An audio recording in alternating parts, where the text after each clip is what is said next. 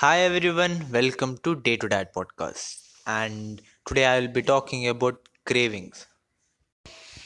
And I wish you people Merry Christmas and a Happy New Year.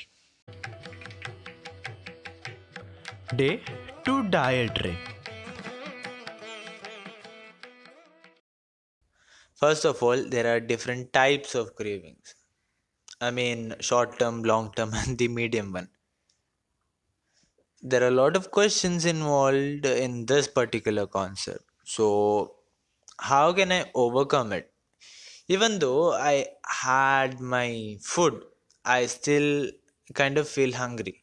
And the third one is I eat a lot, but still I have some kind of hunger hidden in me. So, the first thing is the types, the medium, max, or the short one.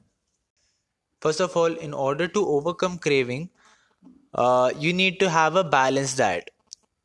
And this is important, and I'll explain why. So first of all, you need to fill your macros and micros, which are macros are your protein, carbohydrates and fats, and micros are your vitamins and minerals.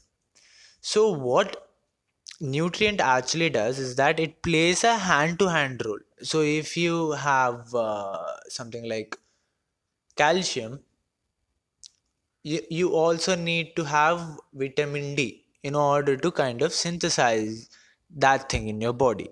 So one food plays a hand-to-hand role with the other one. So including fibers actually, these are really necessary in order for your body to stop having those cravey feelings. And with that, if you consume a lot of junk, so that's basically simple carbohydrates, and it would spike your blood glucose level, and you will have that craving because you won't be digesting those food in a slow process. Rather, you will be having it and getting digested it within 1 or 2 hours. So how can you overcome it? Include fats. This is one thing which I have noticed. Instead of having a loaf of bread, get good amount of fat in it. If you consume bread with fat over it, I mean you would have relatively less craving because fats are slowly digested in our body. And simple carbohydrates are really quick in digesting. So with that comes also the timing. Timing is really important. So our body has been trained to eat at so and so many times. And consider this. A person has his breakfast 8 in the morning, his lunch at around 1 in the afternoon, and he'll be having his dinner around 7:30 in the night. So if you disturb that cycle, then obviously you would have some kind of craving. I'll take the example of afternoon.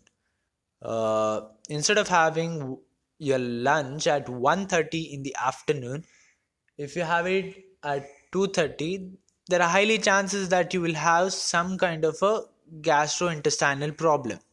There are highly chances that you will have acidity. And do you people have ever noticed that instead of having your lunch at the desired time, I mean, for this example, I'll take 1:30 as your desired time. If you have your lunch around 3 in the afternoon, you kind of don't feel hungry at all at the 3. You rather feel hungry at 1:30 till 2:30. And that's basically the time because your enzymes and hormones are really involved in this. So I don't have much to say. Eat a balanced diet. Have it at the proper time. Consume less simple carbs, less junky food, and take good amount of 30% of fat in your diet. That's necessary, and you will overcome craving. So bye bye, have a good day. This is Thomas Romero de Souza, and peace.